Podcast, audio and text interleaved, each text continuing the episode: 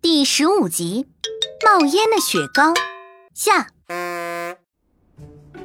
康康家里异常安静，三个小朋友屏气凝神的盯着那块雪糕，思索着。哦，我知道了，难道是我们家冰箱制冷效果太好了？哎呀，康康，你自己信吗？再拿一只出来对比看看呢。康康赶紧又拿出一只雪糕，三个小朋友继续耐心的观察起来。这次发现，康康新拿出的雪糕在二十分钟后竟然有了明显的融化迹象，而最开始的那根雪糕仅仅是四周有了轻微的融化。哎，这只新拿出来的怎么这么快就化掉？别急，让我们问问放大镜爷爷。可可说着，取出放大镜爷爷。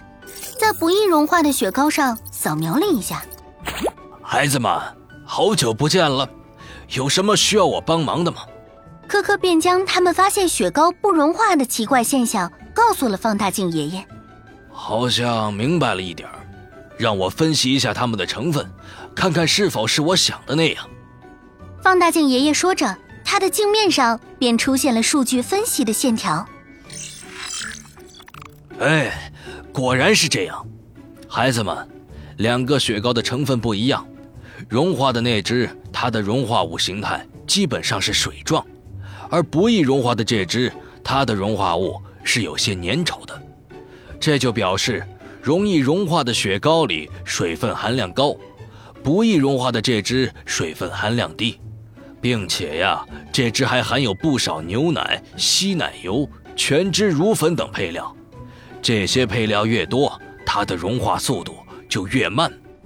那雪糕为什么会粘稠呀？保持粘稠，正是因为雪糕里加了稀奶油这种配料。除此之外，还有卡拉胶之类的增稠剂。增稠剂？这这能吃吗？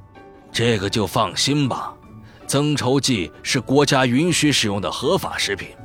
在限量范围内使用，不会对我们的健康造成危害的。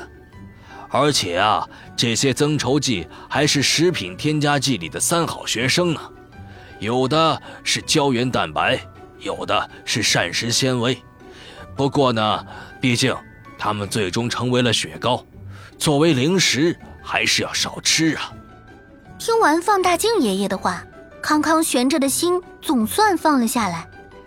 三个小朋友开始一边吹着空调，一边惬意地吃起了雪糕。